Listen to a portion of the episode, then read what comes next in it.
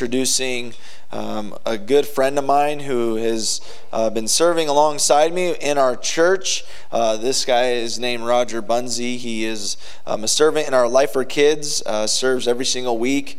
Um, and in addition to that, has led uh, Grief Share small groups before. He's actually going to be launching a new home group next month. And so if you're not connected and would like to get connected to a new home group, you can come talk to him in the lobby or talk to me. Um, and the real, real story about Roger is if you were at the Life for Kids Christmas program last week, this guy was the real MVP, besides the kids, up on the stage, dancing with them, and doing an amazing job. Will you please give a huge warm welcome to Roger Bunzy this morning?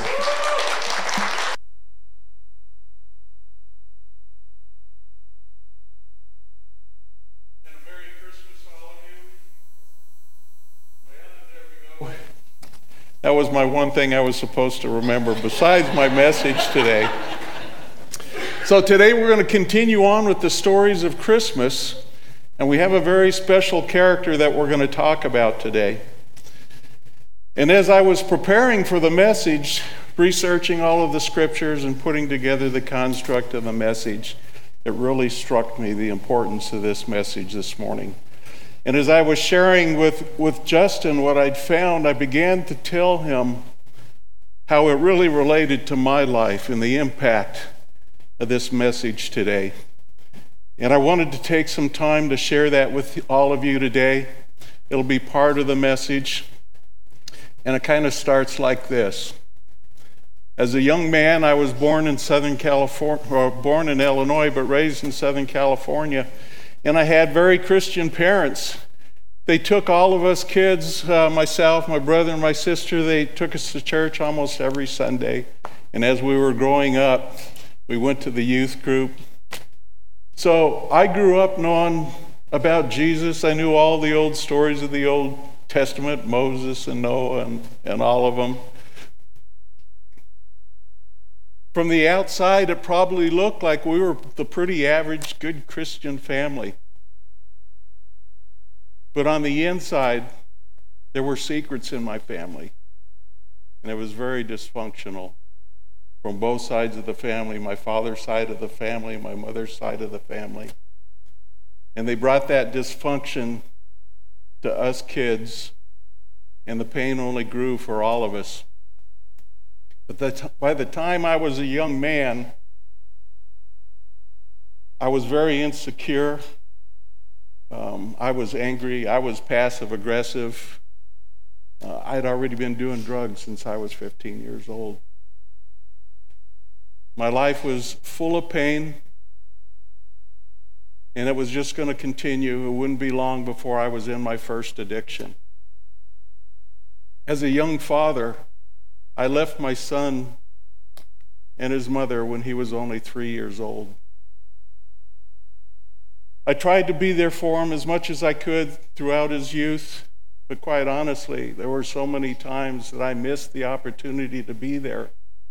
And unfortunately, too many of those times because I needed to party with my friends. As he continued to grow up, you know, as a father, I, I kept thinking, I've got to depart some kind of wisdom to my son. But the truth of it was, I never could because I never had any. And sadly, I watched my son as he grew up, and he was just like me. That was the only thing that I gave him was the pain that I had in my life. I transferred that to my son. You see, I lived a life in total disobedience to God. And it's not uncommon for all of us to experience disobedience now and then. We're not immune from it. We're human. But the truth is is when we choose obedience, God can bring such fruitfulness to our lives. He can change our lives. He can change the world around us. He can even change our legacy. So this morning we're going to talk about a character, and his name is Joseph, husband of Mary, father of Jesus. And Moses is kind of an interesting character because, from one standpoint, he's just a narrative character. There's nothing in Scripture that's attributed to him. No words that he spoke are written in Scripture in the Bible. So, what can we know? There's only, you know, a, a few pieces of Scripture, a few verses that really talk about Joseph. Fewer that talk about who he was as a man. But in those, we can learn an awful lot. And the first thing that we learn is that Joseph was God's plan. In the first, uh, in the first book of Matthew, Matthew chapter 1, the first 16 verses are dedicated to taking us through the ancestry of Jesus, and it takes us all the way back to Abraham. We also know that Mary's lineage, her heritage, goes all the way back to Abraham. And of course, this includes Joseph as the father of Jesus. Now, our culture today, we would, we would look at um, Joseph and we'd say, he's the stepfather. But that wasn't the case in the culture of the, of the Jews. When Joseph married his betrothed, Jesus became his son, and it's identified in that ancestry that Joseph was the father of Jesus. Now we know that that wasn't totally the case. So both of them go all the way back to Abraham. They can actually be traced all the way back to Adam and Eve. And that's done once in the Bible. So, what's really interesting, though, is we get through that ancestry and we get to the 17th verse of chapter 1. And we read this Matthew 1, um, chapter 1, 17. So all the generations from Abraham to David are 14.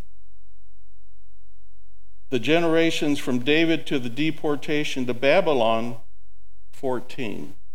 The generations from the deportation to Babylon, uh, from Babylon to, uh, I'm sorry, to Babylon to the Messiah, 14 generations.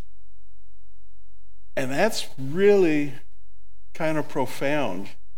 Um, and, in, you know, Matthew puts this in there very intentionally because it has great meaning to us. And you have to have a little bit of a knowledge of biblical numerics. In the Bible, numbers are very important and they have very specific meanings.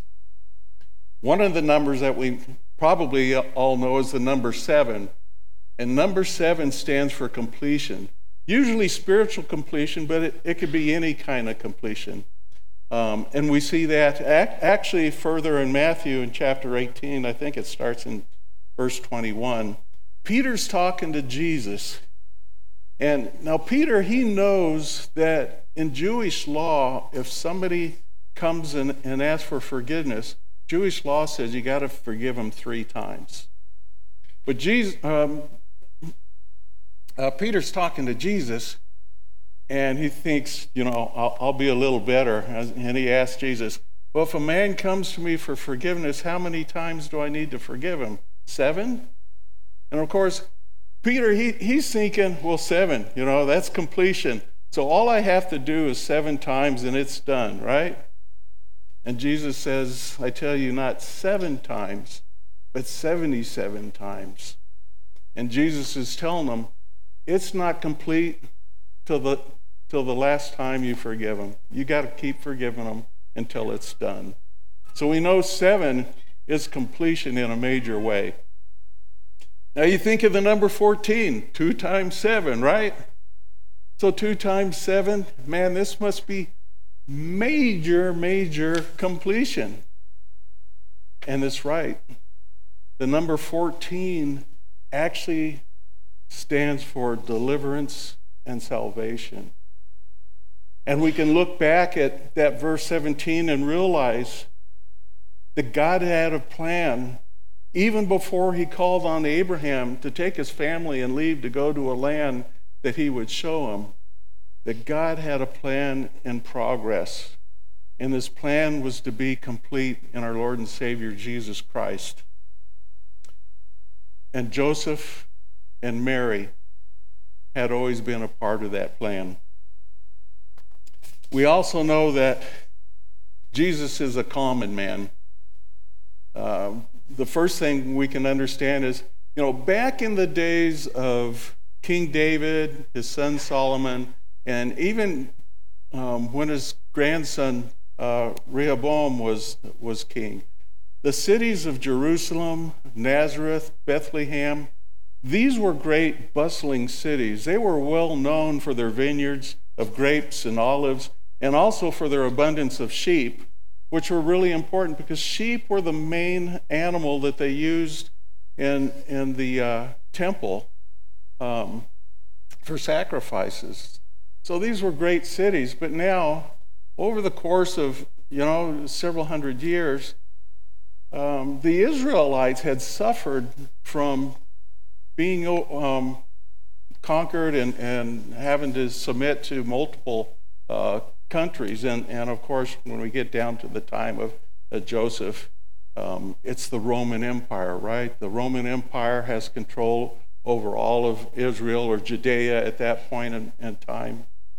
And so they were repressed first by the Romans, but even under the Romans, you had the Jewish priests, the Pharisees, the Sadducees, and their main ruling council called the Sanhedrin. And they ruled over the people with a religious zeal. And if you weren't one of them, you were just common people. But we can also learn this from Matthew 13, verses 53 to 55, and it reads When Jesus had finished these parables, he departed from there, and he came to this his hometown and began teaching them in their synagogue. And the result of that were that they were astonished and said, Where did this man acquire this wisdom and these miraculous powers? Is this not the carpenter's son? His mother not Mary?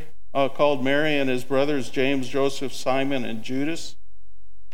So we find out that uh, Joseph was just a common carpenter. And that day, uh, being a carpenter let, um, probably meant a little bit more than it does today. When I think of a carpenter, I don't know about you guys, but I think about a person that builds homes, right?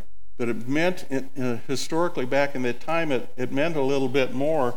And we read that um, and, and, this is based on the Hebrew uh, word for carpenter, which is koresh, and um, the Greek, which is tekton.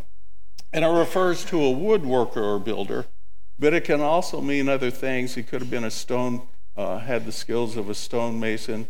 Um, he was probably more of a craftsman, that he could build things with wood and metal, things that the villagers would need. Uh, and it was probably a, a pretty good uh, job to have back then because he could do an awful lot of things.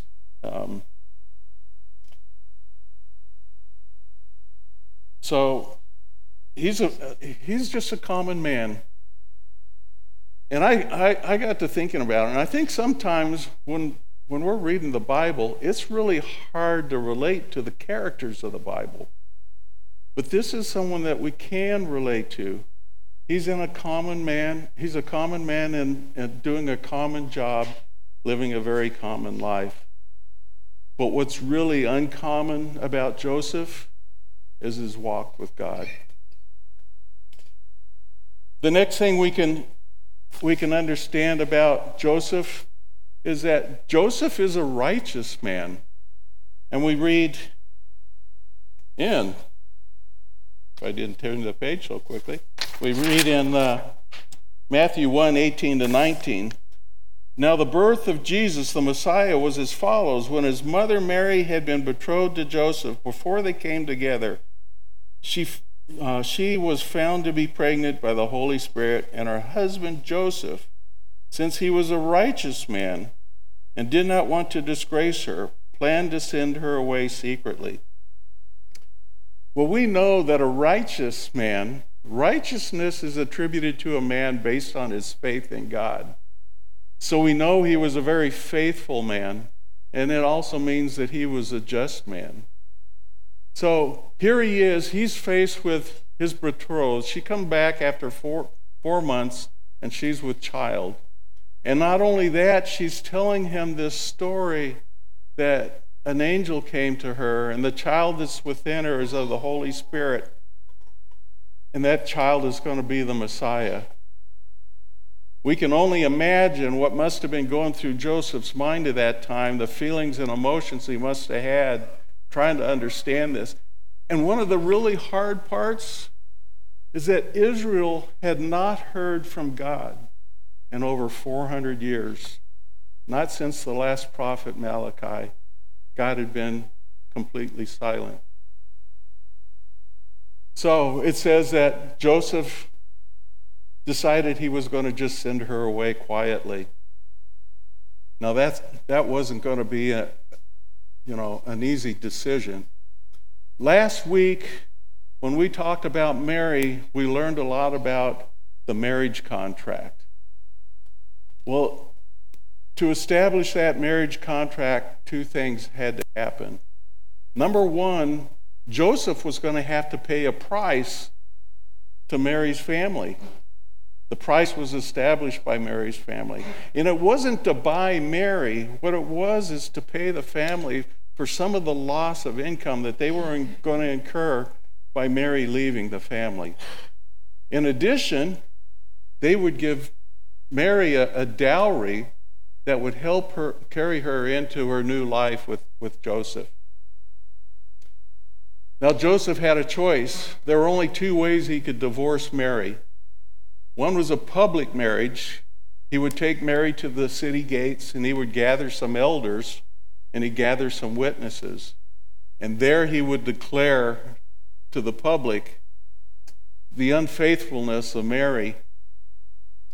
He would be released from all guilt, and shame would go with Mary and to her family. And in that case of a public divorce, the family would have to pay that price back to Joseph. And he would also get to keep the dowry. Now, that had to be a lot to give up. If he chose to divorce her quietly and send her away, he would lose everything. He'd lose the price, he'd lose the dowry. So that was not an easy choice. But that was his choice.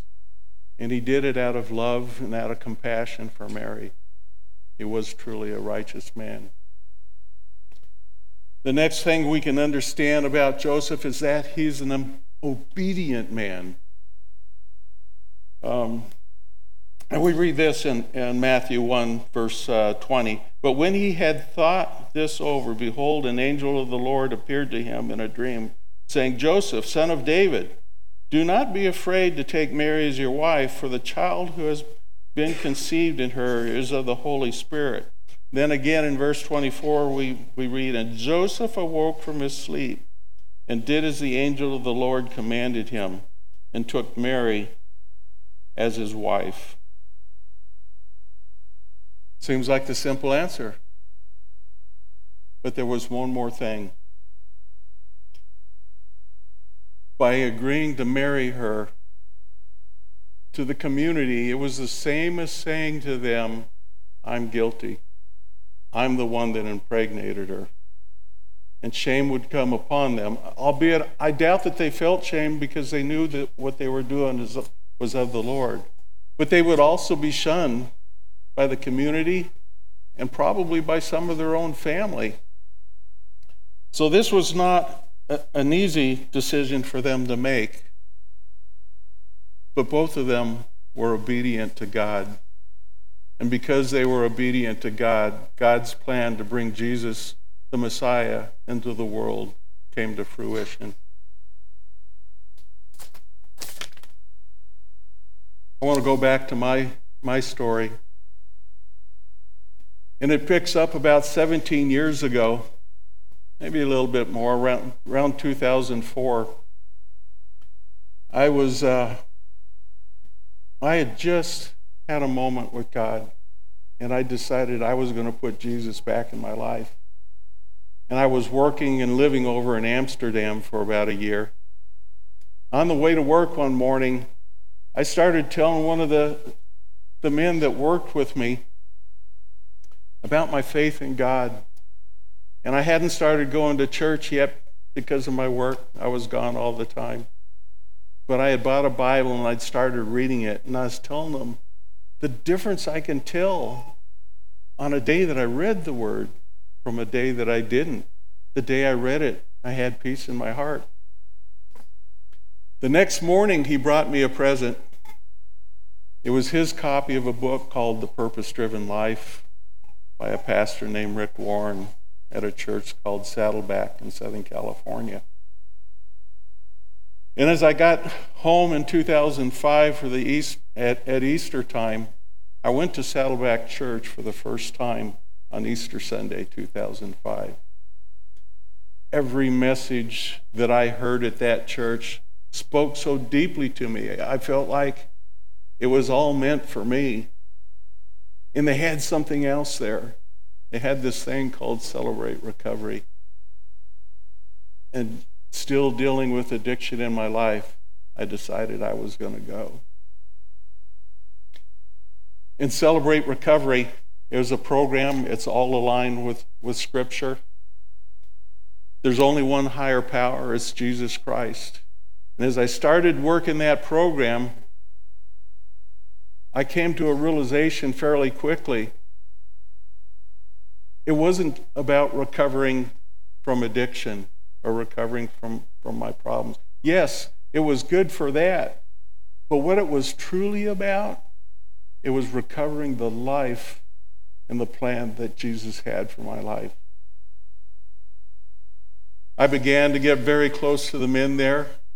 We talked openly and honestly about everything in our life. When we went to meetings, we'd hear the lessons taught. It was much like a church service like this.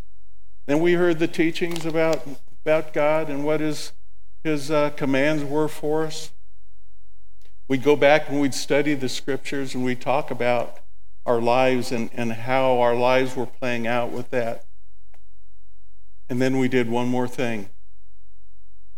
We started practicing it. We were learning to obey. Obedience came to my life and on the day that I surrendered my will to God, my addiction was gone. My life was changing. And my relationships with the people around me were changing. My relationship with my son was, was changing. And just a few short years ago, when I was visiting my son, um, he was taking me back to the bus stop. I catch a bus and go back to Boston catch a plane to go home. And while we sat there in the car waiting for the bus to arrive, I started making some amends to my son. He says, Oh, Pop, it's okay. I, I said to him, No, it's, it's not okay, son. There's things that I have to tell you that I am so sorry for in my life. And I started with the fact that I was so sorry that I left him with a mother that was so brokenhearted. And I ended it with that I was so sorry that I'd never told him about a God that created him and loved him so much. I got a text from my daughter in law the next day, and she told me, I don't know what you said to him, but it touched him so deeply. And I'm so thankful.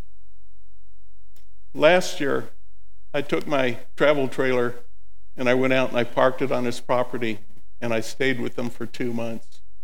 And they would have had me just stay forever. We had such a great time together, and we had my son and I had planned to remodel his his kitchen.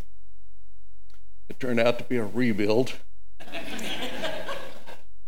but we had such a great time doing it, and I and, and in the very beginning he was so anxious, he was so worried about making mistakes and you know, I looked him in the eyes and I said, Son, no matter what happens, we're going to go through this together.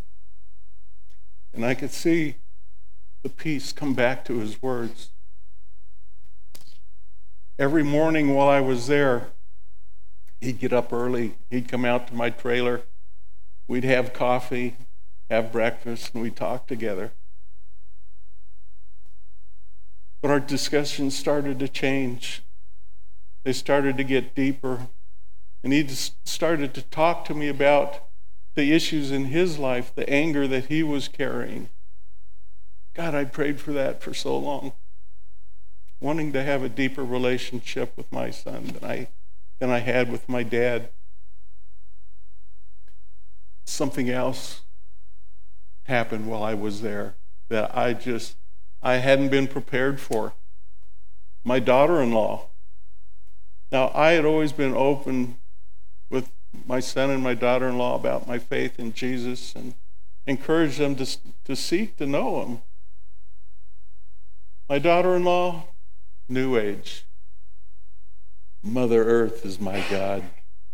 Right? So I'm there for two months, and what happens? She wants to take me to church. She'd started going to church.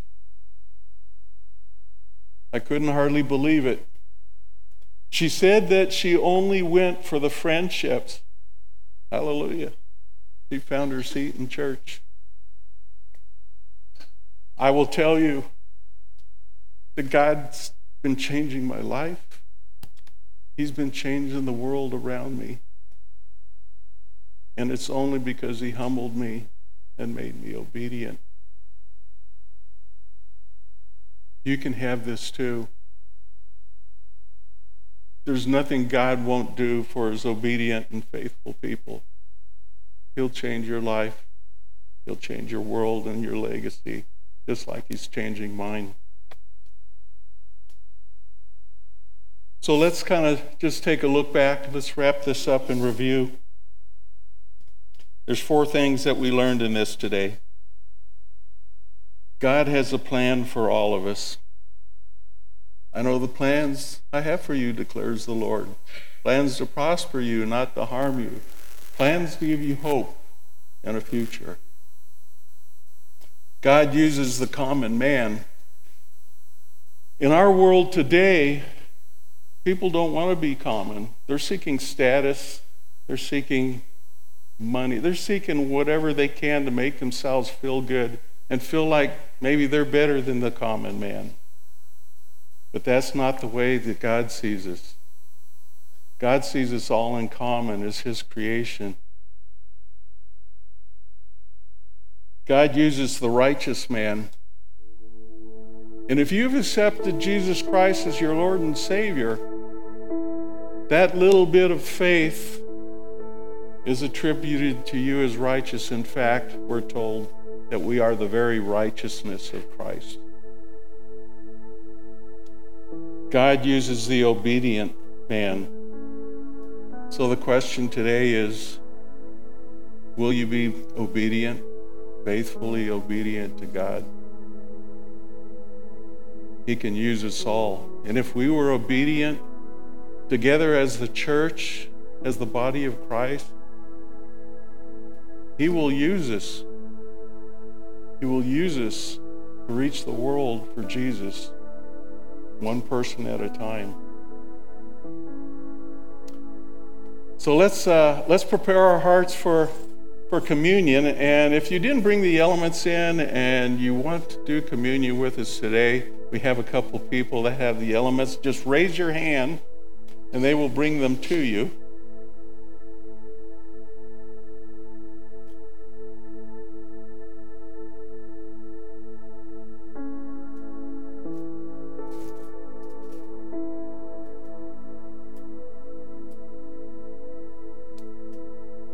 All right, I'd just like to, to pray before we go into this time of communion.